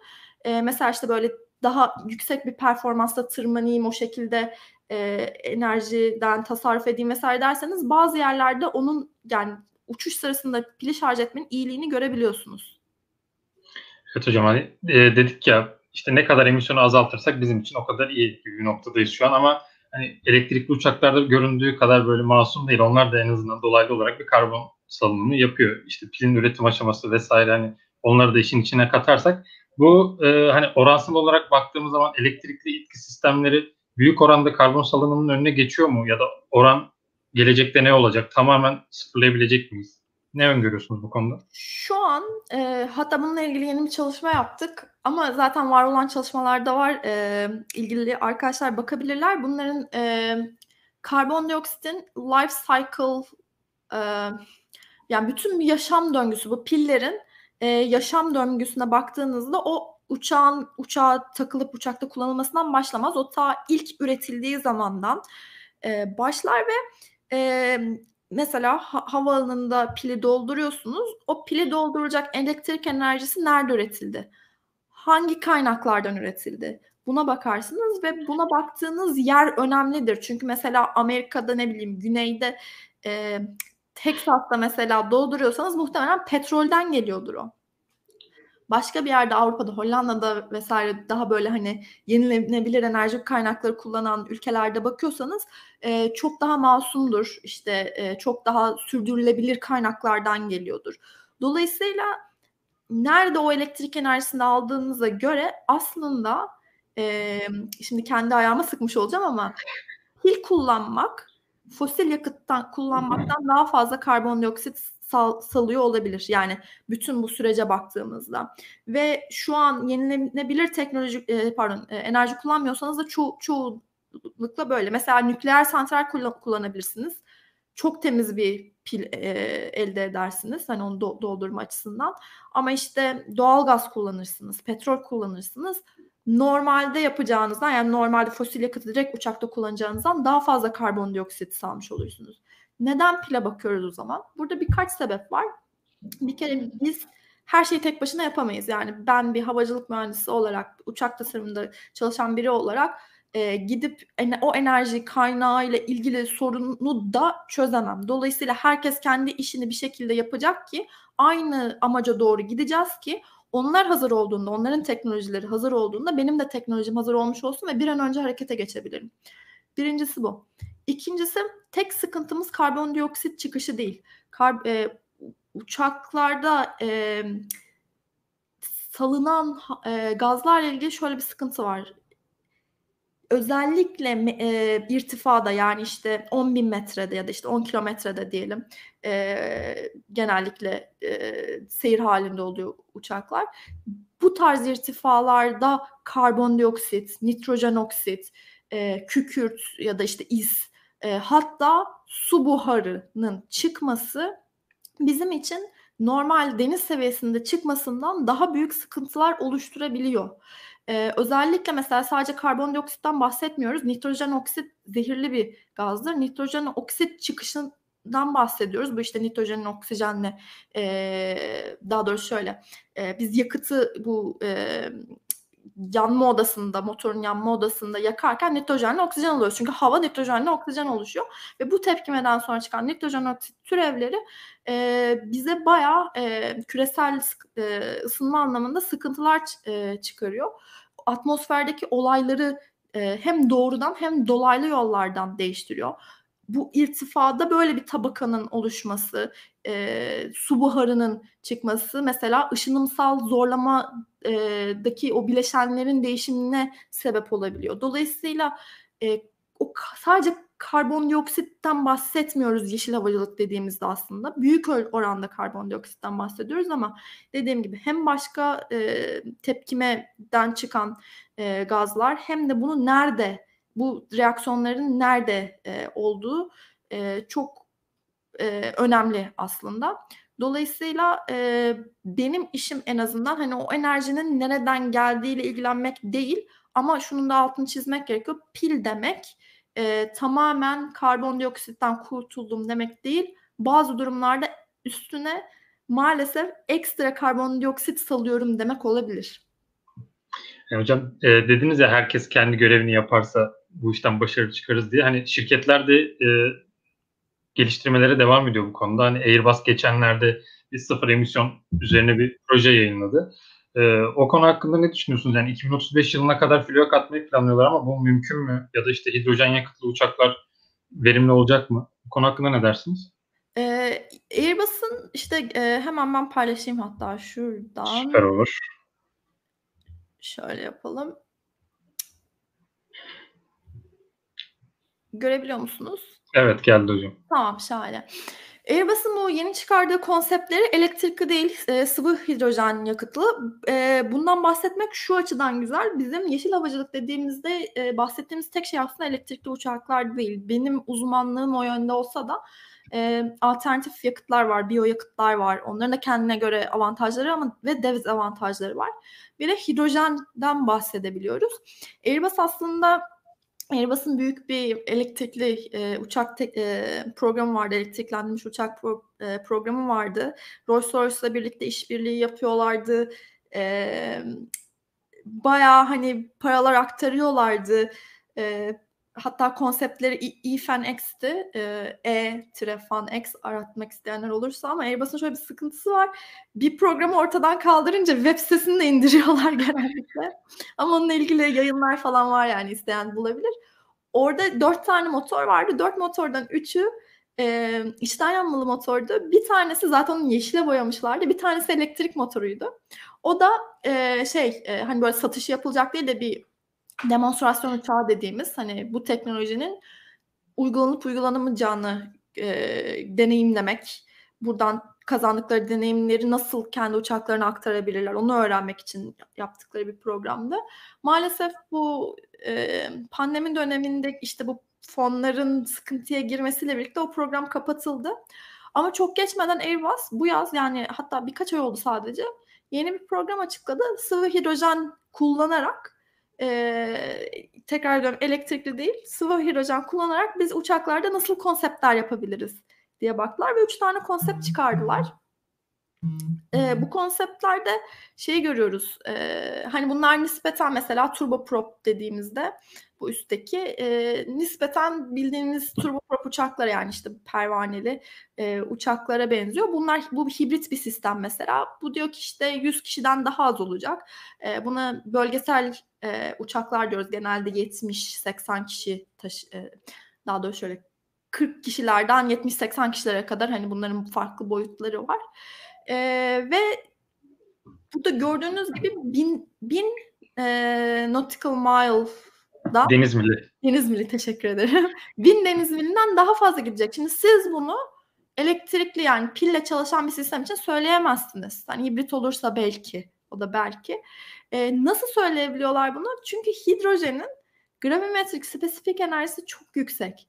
Kilogram başına alabildiğimiz enerji miktarı çok yüksek. E, hidrojenin yanma e, tepkimesinden karbondioksit çıkmıyor. Su çıkıyor çünkü oksijenle birleştiriyorsunuz. Su çıkıyor ki aslında o da göründüğü kadar masum bir şey değil. Onun da kendiyle ilgili sıkıntıları var ama e, sonuçta karbondioksit çıkmıyor yani. E, dolayısıyla bu da bir yeşil havacılık. E, mesela işte şu ortada blended wing body yani bu e, e, uçağın gövdesiyle kanatlarının karışımı bir konsepttir bu. Ee, yine burada işte hidrojenden ya- yararlandıkları, sıvı hidrojenden yararlandıkları iki tane farklı bir turbofan, biri blended wing body dediğimiz konsept çıkardılar. Bunlar daha da büyük uçaklar, daha fazla kişi taşıyacak, daha e, fazla menzili olacak dedikleri. Çok güzel. Ama buraya bakınca böyle belki e, biraz bir gariplik görüyor olabilirsiniz. Yani bu uçaklar evet daha özellikle turbopropla turbofan hani günümüzdeki uçaklara benziyor ama bir şey var. Biraz büyükler bunlar. Yani bu resimlerden ne kadar belli oluyor bilmiyorum ama biraz şişkolar aslında. Bunun sebebi de hani bahsettik ya hidrojen e, kütle başına çok güzel yüksek miktarlarda enerji tutabiliyor. Hidrojenin sıkıntısı hacim. Hacmi çok fazla. Hacmi çok fazla. E, volümetrik spesifik enerjisi çok düşük. O kadar düşük ki yani bu konsept tasarımları bile biraz şey kalıyor, e, iyimser kalıyor. Bu yüzden hibrit yapmak zorundalar. Bu yüzden %100 hidrojen dediğimizde kocaman tanklardan bahsediyoruz. Sıvı hidrojenin kendine has iyilikleri ve kötülükleri var. Sıvı hidrojenin normal e, içten yanmalı motor sistemlerini kullanmaktan bahsediyorlar. Yani yeni bir itki sistemine çok da ihtiyaç yok. Hani hidrojeni oraya getirebildiğiniz sürece. Hidrojeni oraya getirmek sıkıntılı. Hidrojen oda sıcaklığında gaz halinde bulunuyor. Onu sıvı halde tutmak için çok e, düşük sıcaklıklarda yani soğutmamız gerekiyor ve soğuk halde tutmamız gerekiyor. Gaz haline geçmemesini sağlamamız gerekiyor. O da böyle, ekstra bir ağırlık getiriyor tabii. E, yani böyle evet e, onun termal yönetim sisteminin olması gerekiyor ona özel vesaire. E, onun da böyle sıkıntıları var ama e, araştırılan, yoğun araştırılan konseptlerden bir tanesi pil sistemine göre biraz daha e, geleceğe yönelik. Yani hani daha doğrusu şöyle pil sistemi bugün hani daha fazla çalışılan bir sistemdi. Şimdi artık yavaş yavaş hidrojen sistemler ve hidrojen sadece sıvı hidrojen değil başka bir teknoloji var. Mesela e, hydrogen fuel cell dediğimiz yakıt hücresi. Hücre seli. Hücre seli. Peki. E, hidrojen hücre seli dediğimiz mesela yine elektrikli sistemlerde kullanabileceğimiz e, başka bir teknoloji var. Hani ben bunlarda uzman değilim fazla ama kesinlikle e, birden fazla yöntemi olduğunu göstermek açısından çok güzel çalışmalar ya da programlar. Peki hocam yani bu yeşil havacılık için çalışıyoruz çok iyi ama şirketler kendi ceplerinde düşünmek zorundalar bir yandan. Hani bunların şirketlere maliyeti nasıl oluyor ya da işte bunların bu itki sistemlerinin bakım onarım kısımları ya da operasyonel anlamda maliyetleri için ne söyleyebiliriz? Yani bu maliyet tercih etmemiz için bir sebep olabilir mi bu sistemleri temizliğinin dışında? Ee, kesinlikle. Şimdi şirket dediğimizde iki farklı alan düşünelim. Bir uçak üreten şirketler var Boeing Airbus gibi. Bir de havayolu şirketleri var. Şimdi Boeing Airbus gibi şirketlerin bu tarz konseptleri geliştirmesi ve üretim hattından geçirmesini yani o ilk kağıttaki çizimlerinden üretim hattından çıkışına kadar çok büyük bir arge yatırım yapması gerekiyor. Ee, orada bayağı bir hani şey var yani o, oraya aktarılan bayağı bir para var olmalı olmak zorunda ama ki bu da yani o uçakların satışının e, fiyatına et, etki edecektir. Ama hava yolu şirketleri için çok cazip gelen birkaç şey var. E, tam işte üstüne bastığın elektrik enerjisi e, jet yakıtlarına kıyasla çok ucuz. Yani çok ucuz elde ediliyor. Yani dedik ki işte 100 dolar yerine artık aynı mesafeyi 1 dolara gidebilecek hatta 1 dolardan az olacağını söyleniyor. 1 dolara diyelim yani 100 katı fark 100 kat fark var arada. Dolayısıyla bileti daha az e, fiyata satar satabilecekler. Daha fazla yolcu alabilecekler. Operasyonlarını arttırabilecekler. Bir bu var. Ee, bir diğeri e, bakım onarımı elektrik sistemlerin daha e, daha az bakım onarım gerektirir. E, mesela bu elektrikli araç kullananlardan ya da işte internetten e, duyarsınız e, neredeyse hiç servise götürmezler yani en azından normal diğer e, benzinli araçlara kıyasla, dizel araçlara kıyasla. E, çünkü e, hareket eden parçalar ne kadar azalırsa bir sistemde e, o kadar az, o sistem o kadar az bakım onarıma ihtiyaç duyar. E, dolayısıyla biz mesela o dişliği kaldırmak mesela e, bir direkt sürüş dediğimiz elektrik motorunu direkt olarak pervanenin fanın şaftına bağlamak bayağı aslında e, bakım açısından kolaylık sağlıyor. Sürekli yağlayacağınız bir parça yok çünkü artık. O açılardan da tabii hem işte e, ona ayrılan zaman olsun, ona ayrılan masraf, ona ayrılan para, iş gücü olsun bunlar azaldığı için havayolu şirketlerinden daha da tabii ki de e, rağbet görecektir. Bir diğeri de e, çevreye du- duyarlı olmak deyince sadece aslında hani küresel ısınma değil. Mesela şey var ses, e, gürültü yani daha doğrusu. E, uçaklar çok gürültülü çalışan makineler. Bilhassa da e, gaz türbinlerinden ötürü elektrik motorlarına geçiş yaptığımızda elektrik motorları çok daha sessiz çalışır. E, bu sesi de hem kabin içi hem de bu iniş kalkış sırasında hava alanı ve etrafına yaydığı sesten bahsediyorum. Bunu e, büyük ölçüde indirebileceğimizi umut ediyoruz. Özellikle hocam bu şehir içi taşımacılıkta bu hava taksilerde de bu ses konusu oldukça önemli. Hani maliyet demişken bir diğer kısımda da şey geliyor. Bu e, güç tüketimini ne kadar düşürürsek o kadar maliyetler düşecek baktığımız zaman. Ama bunun içinde e, en büyük etkenlerden birisi termal yönetim. Çalıştıkça ısınıyor bu aletler. Tabii bu termal yönetim konusunda ne durumdayız şu an? Ne tür çalışmalar yürütülüyor? Verimli mi çalışmalar? Ne seviyedeyiz yani?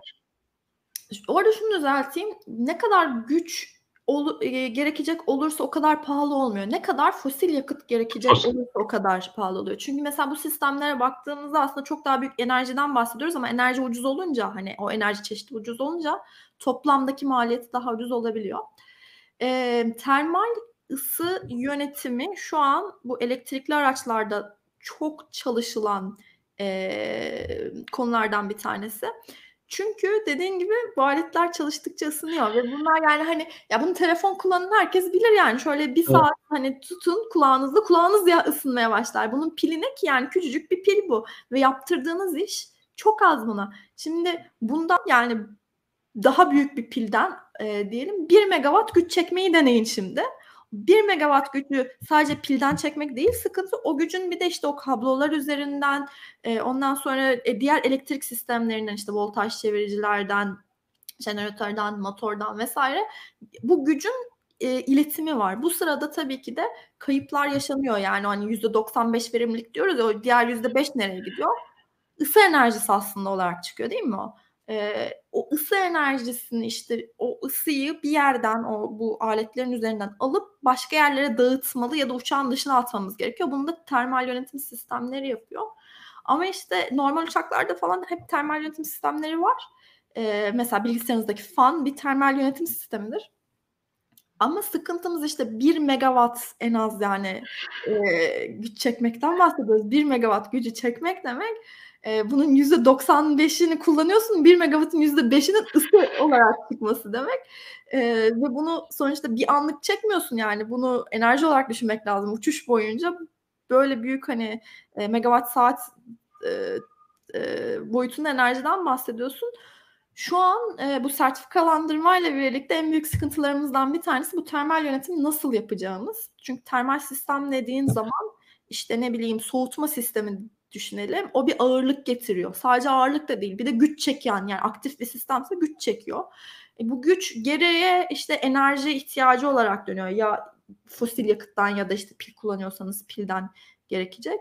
Bunların hepsi sonuç olarak e, daha fazla yakıt istiyor. Yani bir ağırlık eklediniz, ekstra güç aldınız. Kimisi uçağın sürükleme kuvvetine etki ediyor. Uçak yani uçak biraz daha verimsiz hale geliyor. Uçağın verimsiz hale gelmesi demek e, daha fazla yakıta ihtiyacınız olması demek. E, en çok yine çalışılan konulardan bir tanesi şu anki hani pilden sonraki teknolojik anlamda baktığımızda bariyerlerden bir tanesi ama onu çözmeye daha yakınız. Onunla ilgili e, daha fazla yani hani böyle e, birçok test yapılıyor şu anda ve özellikle uçak boyutunu arttırdığımız zaman işte mesela e, 100 kişilik bir uçağa geçiş yaptığımız zaman gerekecek olan enerji miktarına karşılık çıkacak ısıyı nasıl yönet yönetebiliriz çözmeye yakınız ama çözemedik henüz tam olarak. Peki hocam bu hibrit uçaklar hani geç aşam aşamasında bizim için çok önemli dedik. Bu elektrikli uçaklarla kıyaslarsak itki gücünü itki gücünü hangi oranda elektrikten sağlıyoruz? Hangi oranı fosil yakıtlardan? Eee, tamamen konseptinize göre değişir. Nasıl kullanmak istediğinize göre değişir. Bu benim çalışma alanlarımdan bir tanesi mesela. Çünkü burada birçok, eee, eee, özgürlük dereceniz var aslında. Yani şöyle, siz mesela önce bir mimari yani asıl hani, eee, hardware olarak, parça olarak dersiniz ki, ben işte motoru en yüksek gücünde e, bütün uçağın en yüksek gücüne kıyasla işte atıyorum yüzde kırkını verebileceğim şekilde ayarlıyorum ama belki uçuş boyunca yüzde kırkını kullanmazsınız. Uçuşun neresinde olduğunuza, neye ihtiyaç duyduğunuza göre e, değiştirebilirsiniz. Bir an %10 alırsınız, bir sonraki an %15 alırsınız, bir sonraki an almazsınız tamamen e, fosil yakıta dönersiniz. Bu tamamen bir optimizasyon problemi ve dediğim gibi işte uçağın büyüklüğüne, nasıl bir e, görev uçacağına göre e, değişebilir. Yani o yüzden orada şey demek doğru olmaz hani %50'si böyle %50'si böyle değil. E, tamamen değişir ama şöyle bir şey daha şöyle kesin bir şey söyleyebilirim. Mesela tek koridor dediğimiz klasmanda uçaklara baktığımızda işte Boeing 737 büyüklüğünde bu uçaktan bahsedecek olursak bunu gidip şu anki teknolojiyle %50 e, elektrik enerjisi kullanacağım diyemiyorsunuz maalesef. Dediğim gibi pilin ağırlığından ötürü. Ama mesela %10'lar, 20'ler biraz daha makul olabilir. Ama tamamen nasıl kullanacağınıza ve kaç kişi taşıyacağınıza ya da ne kadar yük taşıyacağınıza bağlı olarak değişir. Peki hocam bu itki sistemlerinin hani pervane kullanımından bahsettik. O işte hava akımındaki o şok dalgalarından dolayı hız olarak bizi kısıtlıyordu biraz. Bunu hani jet motorlarına uyarlarsak o şaftı elektrik gücüyle döndürmek ne derece mümkün ya da işte bunun e, bakım maliyetleri ya da işte enerji sarfiyatı açısından ne söyleyebilirsiniz? Bu e,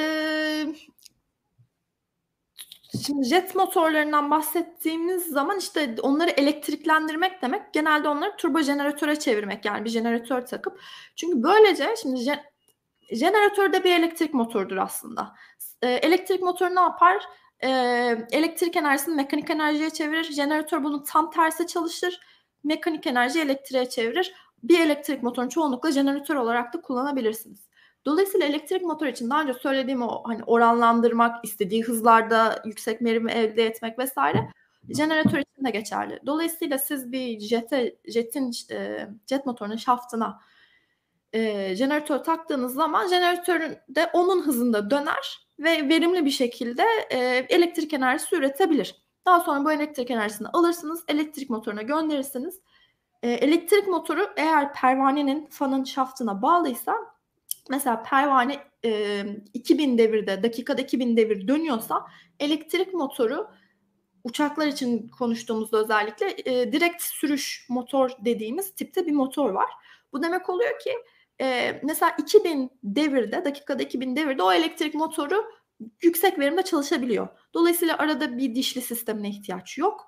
O jeneratörden aldığı e, enerjiyi 2000 devirde elektrik enerjisinden mekanik enerjiye çevirerek o şaftı döndürebilir. Ama mesela arkada jeneratör e, jet motorunun döndüğü yani o şaftın döndüğü, türbinin döndüğü daha doğrusu hızla dönüyordu. Belki o 20 bin dakikada devirdi.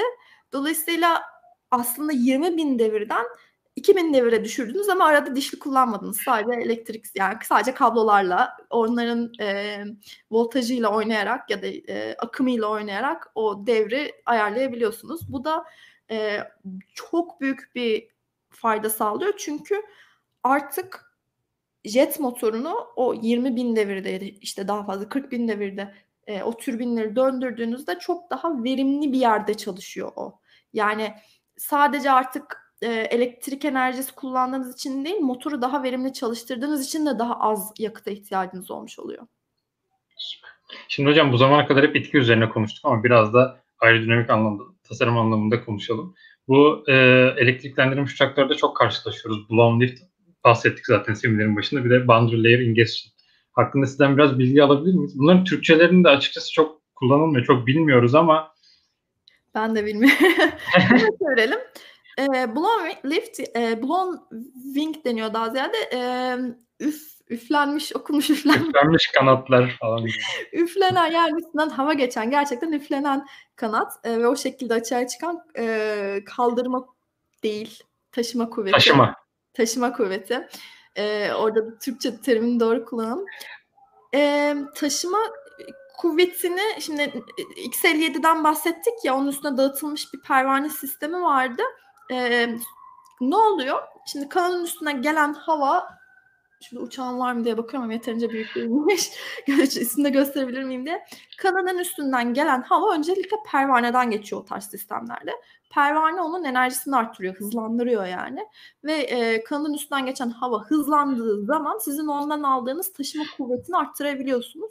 Bu şekilde e, taşıma kuvvetini artırıyor. Şimdi taşıma kuvvetini biz uçakta zaten böyle bunu kullanmadan da arttırabiliyoruz. Mesela kalkış sırasında, iniş sırasında uçağın arkasından, kimi zaman önünden, e, arkasından şey veririm. Böyle uçağın kanadını şöyle düşünecek olursak arkasından iniş sırasında şöyle flapler açılır. E, bu kanadın yüzey alanını arttırır. Biraz da e, kanadın şeklini değiştirir. Eğim verir. Kamburluğunu arttırıyor. Kamburluğunu arttırır ve e, taşıma kuvvetini bu şekilde arttırmış olursunuz. Böylece daha düşük hızlarda daha fazla yani uçak daha düşük hızda gidiyor çünkü iniyor artık yani yavaşladı. E, daha fazla taşıma kuvveti yaratmış olduğunuz için e, havada kalma kabiliyetiniz yani e, artmış oluyor. E, aynı şekilde bunu e, yaptığınız zaman yine alanı arttırdığınız için sürükleme kuvvetini de arttırmış oluyorsunuz. Dolayısıyla o uçağı e, aynı hızda mesela ilerletebilmek için daha fazla itki kuvvetine ihtiyacınız oluyor. Daha fazla e, yakıt harcamanız gerekiyor genellikle. E, ama bu tarz mesela üflenen kanat dediğimiz hani e, blown wing dediğimiz işte böyle bir dağıtılmış pervane sistemiyle e, o taşıma enerjisini arttırdığımız zaman e, aynı oranda sürükleme e, kuvveti beklemiyoruz. Hani yine artıyor genellikle ama e, taşıma kuvveti sürükleme kuvvetine göre çok daha fazla artıyor. Böylece e, daha e, verimli bir şekilde diyeyim e, o taşıma kuvvetini elde etmiş oluyoruz. Bu demek değil ki flaplerin yerine geçecek değil yani ikisi de hani hibrit olarak kullanılabilecek bir sistem. Peki hocam asıl amaç itkiyi arttırmak mı yoksa havayı düzenleyip tutunmayı arttırmak mı? İkisi de olabilir. Şimdi mesela o X-57'deki asıl e, o NASA'nın e, gösterdiğimiz uç, uçağındaki e, asıl amaç e, havanın akışını düzenlemek yani akışı hızlandırmaktı. E, zaten sadece iniş ve kalkış sırasında ve tırmanışın ilk aşamasında böyle e, taşıma kuvvetine daha fazla ihtiyaç duyduğunuz sırada kullanılıyor pervaneler e, şey sırasında normal seyir halindeyken o pervaneler kapatılıyor. Yani itki için ihtiyaç duyulmuyor. E, itki için asıl ana motorlar var. Onlar da elektrik motoru ama onlar daha büyük ve e, onların pervaneleri de daha büyük. O da yine sürükleme kuvvetini azaltmak için e, pervaneler kapatılıyor ki işte e, gittiğiniz yöne doğru hani hava daha düzgün geçsin. E, çok teknik detaya girmeden o şekilde söyleyeyim. E, ama bu tek kullanılma yöntemi değil. Aynı şekilde başka konseptlerde hiç kapatılmayan, itkiye de yarayacak şeyler var, e, konseptler var. E, yani tamamen ne yapmak istediğinizle alakalı hem havayı düzenlemek yani akışı hızlandırmak için kullanabilirsiniz hem de itki üretmek için de kullanabilirsiniz. Bu sınır Mesela, tabaka emişi konusunda hı. örnek evet. veriyordunuz sanırım. Evet evet şey diyecektim. Mesela bir de şey var. Hani sertifikalandırmaya da örnek olsun bu konuştuk ya mesela sertifikalandırma sürecindeki en büyük testlerden bir tanesi one engine inoperative dediğimiz yani bir mesela iki motor sistemlerde bir motorun e, kapatılması ya da yani bir şey oldu, bir arıza çıktı o motoru kullanamıyorsunuz artık. E, böyle bir durumda uçak hala e, güvenli bir şekilde en yakın havaalanına iniş yapabilecek şekilde tasarlanır. Hem işte uçağın e, kuyruğu, dikey kuyruğu hem diğer o motorların boyutlandırması buna göre yapılır. Mesela böyle dağıtılmış itki sistemlerinde buradan da aslında e, kazanıyorsunuz. Çünkü birden fazla elektrik motorunuz var. Biri gitse bile o kullanmadığınız diğer motorları açıp Ha bir de elektrik motorunun uçuş sırasında açabiliyorsunuz bu arada. Bildiğiniz yani kapatıp açabiliyorsunuz. Normal içten yanmalı motorlarda yapmak istemeyeceğiniz bir şey bu. Çünkü açılıp açılmayacağını bilmiyorsunuz. Yani o, oralar biraz karışık. APU sistemine de ihtiyaç duymuyoruz zaten. Çok daha rahat. Kendisi APU aslında. Büyük bir APU. Kendisi elektrik. APU dediğimiz sonuçta bu ilk işte bu içten yanma motorları çalıştırmak için yardımcı güç ünitesi tam yani şey çevirisi. O bir elektrikli küçük bir pil var. Elektrik motoruyla e, ilk o döndürme yani e, gaz türbini diyelim döndürme işlemini o gerçekleştiriyor. Daha doğrusu e, çalışma işlemini o gerçekleştiriyor. Böyle bir şeye ihtiyacınız yok. Direkt böyle gerçekten yani bir tuşa basarak hani kokpitte motorları çalıştırabilirsiniz direkt. Ee, hani sertifikalandırmada da öyle bir sıkıntı var ama şimdi yani şimdi iki motorlu uçaklarda biliyoruz tek motor giderse diğer motorun indirebilmesi lazım güvenli uçağı ama böyle uçağın üstünde 12 tane motor olunca onun şartını nasıl koşu yani onun koşulu nedir, onun güvenli olma koşulu nedir diye böyle şeylere bakıyoruz. Onu eklemek istedim. Ee, boundary layer ingestion nasıl nasıl söylemişsin? Sınır sınır tabak. Emişi olabilir. Emin değilim ama ben de Türkçesinden bilmiyorum. Ingestion şöyle diyelim. Ingestion aslında sindirmek demek yani kelime anlamıyla. Hatta İngilizce'de kullanılan yani bu şekilde kullanır. Sindiriyor. Onu hemen şuradan bir tane ekranımı yine paylaşarak göstereyim onunla ilgili. Bu bu çok e, ilginç bir konsept. Bunu yapmak için bizim aslında elektrik motoruna ihtiyacımız yok. Bunu normal kon, e, konseptlerle de yapabiliriz.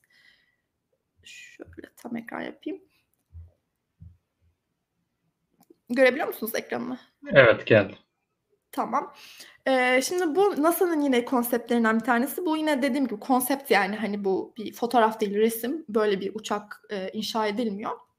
Ama bizim Georgia Tech'te de çalıştığımız bir konsepti zamanında bu program varken.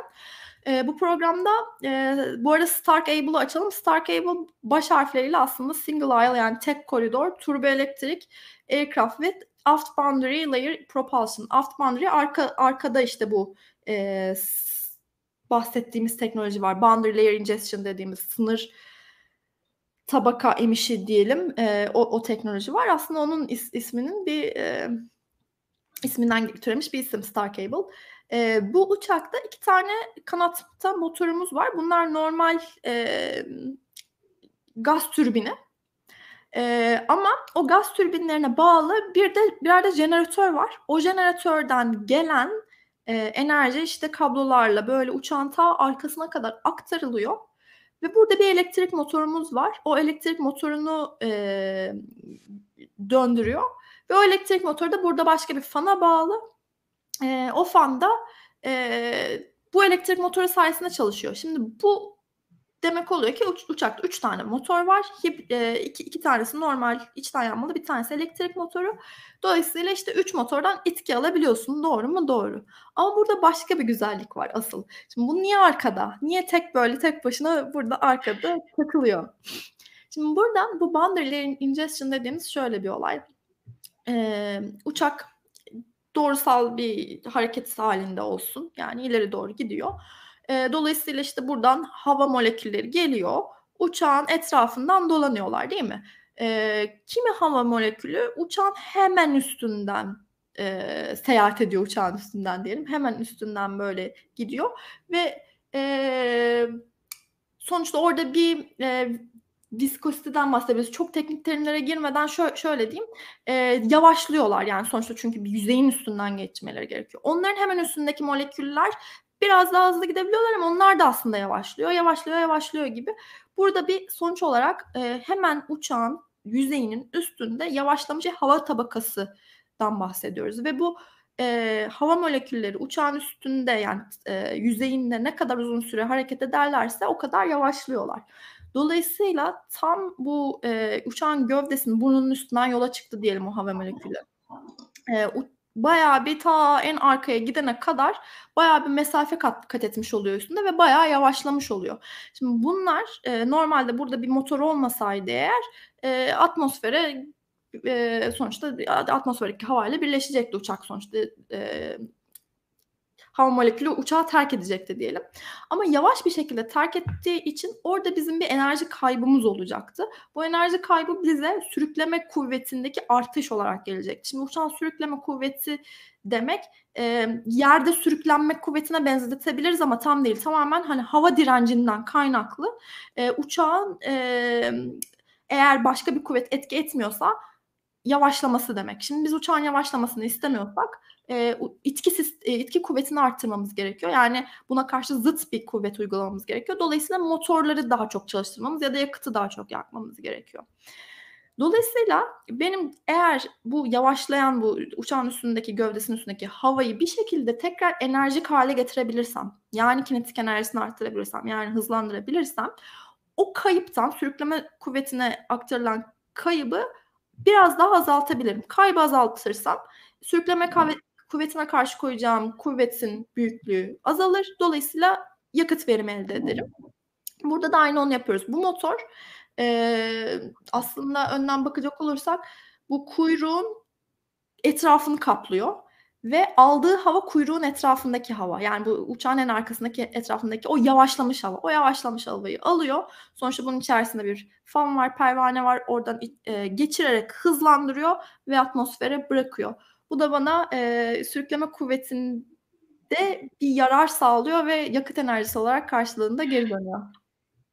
Fazlasıyla ufuk açıcı bir tasarım olmuş hocam. Bu teorikte kalacak mı yani konsept olarak kalacak mı yoksa ilerleyen yıllarda belki benzer kullanımları görebilir miyiz? Ne düşünüyorsun? Ee, aslında bu çok sıkça üstünde konuştuğumuz bir e, teknoloji çünkü kesinlikle e, teoride kalmayacağını düşündüğümüz bir teknoloji ama böyle yani görünüşü böyle olmak zorunda değil. Özellikle elektrikli sistemlerin getirdiği o hani lokasyon olarak o serbestlikten bahsettik ya e, özellikle bu dağıtılmış sistemlerden bahsettik.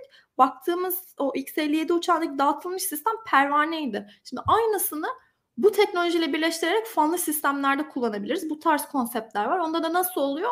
E, böyle bu sefer hani şeyin üstünde değil de e, gövdenin üstünde değil de kanadın üstündeki havayı düşünelim. Kanadın ilk girişinde e, upuzun böyle bir hava alığı oluyor. Orada fanlar oluyor ve e, o hani e, kanada yapısal olarak birleşmiş bir itki sisteminden bahsediyoruz.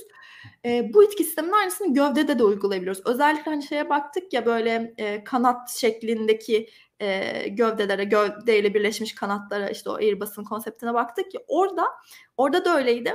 Gövdenin üstündeydi o hava alıkları ve gövdenin üstündeki aslında o sırada e, gövdeye yani gövde burada hemen hava alığı da onun üstünde e, yapışık bir şekilde olduğu için aslında oradaki e, yavaşlamış havayı alıp hızlandırarak aynı işlemi görüyor ve bu tarz bir sürü konsept var.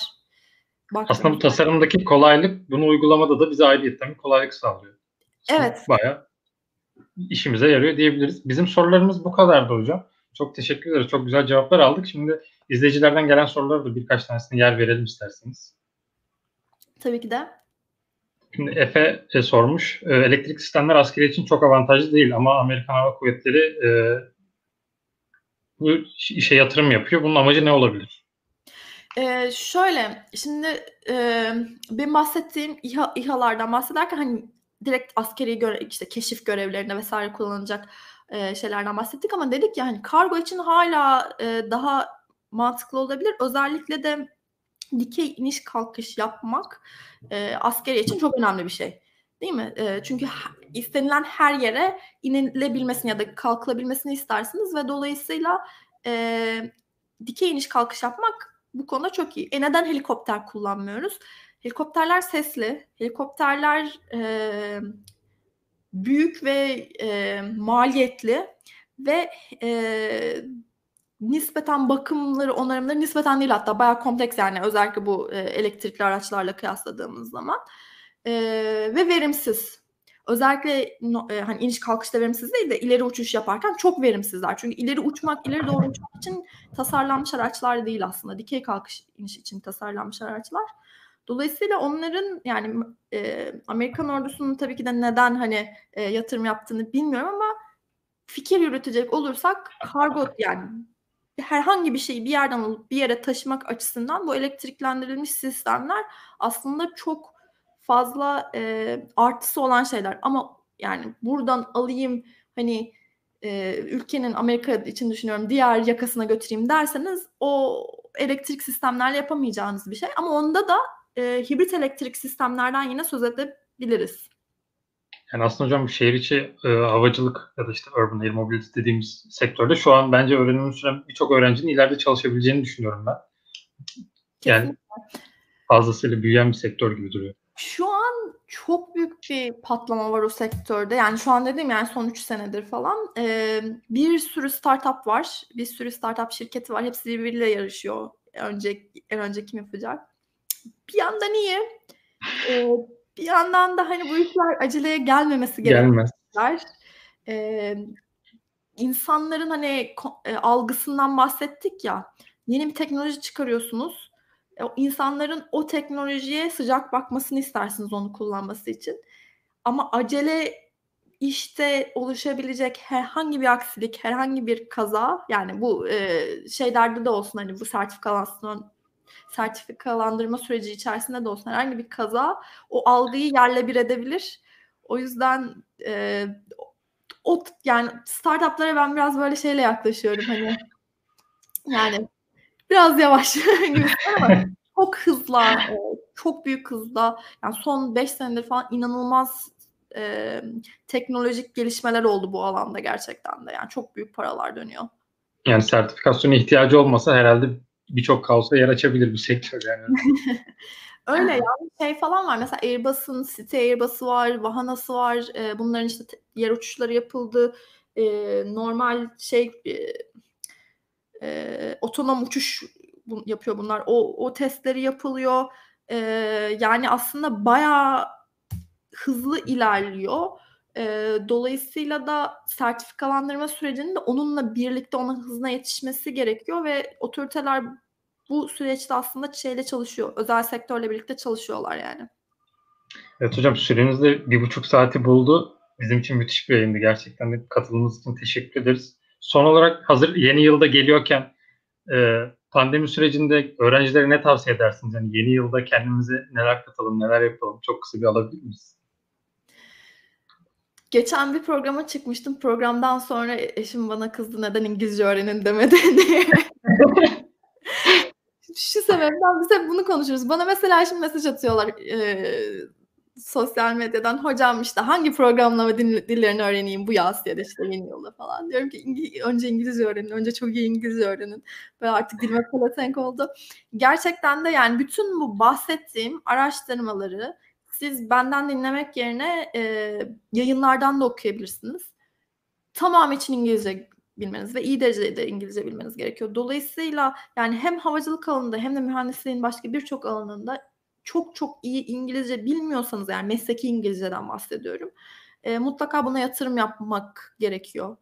E, onun dışında benim her zaman tavsiye ettiğim normal ders yükünüzün yanında maalesef daha böyle ekstra e, yük oluyor ama özellikle de akademide devam etmek istiyorsanız yani doktora yapmak, master yapmak istiyorsanız e, maalesef ders ortalamanızın yüksek olması yetmiyor. Bunun yanında sizden bu lisans sürecinde yapacağınız e, projeler bekleniyor. Yani ekstra hani derslerin dışında. Bunlar ne olabilir? Mesela yarışmalara çok güzel yarışmalar var havacılıkta ve yani e, hani ille bir şey inşa etmeniz gerekmiyor. Onlar da var. Ama yani tamamen bilgisayar ortamından katılabileceğiniz çok güzel yarışmalar var. E, bu yarışmaları mutlaka bakmanızı, katılmanızı tavsiye ediyorum. Hatta eğer elektriklendirilmiş uçaklarla özellikle de dikey iniş kalkış yapanlarla ilgileniyorsanız e, bizim e, Amerikan Havacılık Topluluğu AIAA ve IEEE elektrik mühendisleri topluluğu olarak düzenlediğimiz bir konferans var her sene elektrik uçakları üstüne. Orada yeni açtığımız bir yarışma var. Onu paylaşmıştım geçenlerde. Tekrar paylaşabilirim sizlerle de. E, lisans ve lisansüstü bütün öğrencilere açık takım çalışması, takım yarışması. E, gelecek yaza kadar kendi konseptinizi oluşturabilirsiniz. Bu tarz yarışmalara katılmanızı tavsiye ediyorum. Hem kendinize bir şeyler katmış olursunuz hem eğlenceli birlikte çalışmayı, grup halinde çalışmayı öğrenirsiniz. Hem de CV'nize gerçekten e, güzel bir ekleme olacaktır. Peki hocam sizin makalelerinizi online olarak erişebiliyoruz değil mi? Georgia Tech yayınlıyor bildiğim kadarıyla. Hepsi var mı yoksa ne ee, durumdalar? Şöyle Georgia Tech aslında evet e, Georgia, benim kendi kişisel web sitemde Georgia Tech'in linkleri var mesela. O makalelerime bakmak isteyecek olursanız gökçençınar.com'a girip e, yayınlarıma oradan bakabilirsiniz. Bizim lab'ın bütün yayınlarını ben Georgia Tech'in kütüphanesine özellikle hani koymak için bir e, şey başlatmıştım. Koyuyoruz. E, onun dışında yani Georgia Tech'te bir sürü bütün tezler açık. Mesela çok bilinmez bu ama bütün doktora master tezleri herkes açık. E, ve Georgia Tech'te paylaşılan bütün makaleler açık. Çoğu üniversite bu şekilde. Ama mesela paylaşmayan biri varsa işte genellikle mesela AIAA'da yayınlarız biz yayınlarımızı havacılıkta. Maalesef onlar yıllık üyelik istiyor. Onlar artık başka bir çözüm okulumuz aracılığıyla ya da başka başka çözümler aracılığıyla şimdi de bahsetmeyelim. Peki hocam o zaman sizden son olarak bir yeni yıl dileği alalım ve yayınımızı kapatalım. Pandemi bitsin ya yani. Zaten en büyük en büyük dileğimiz o yani eminim çoğu kişinin de öyledir bir an önce. Kampüsleri özledik artık. eski normalimize geri dönmek yani. O zaman herkese mutlu ve sağlıklı bir yıl dileyelim. Görüşmek üzere. Yeni yılda çok daha güzel masa başı seminerleriyle umarım birlikte olabiliriz. Kendinize iyi bakın. Çok teşekkürler. Hoşçakalın.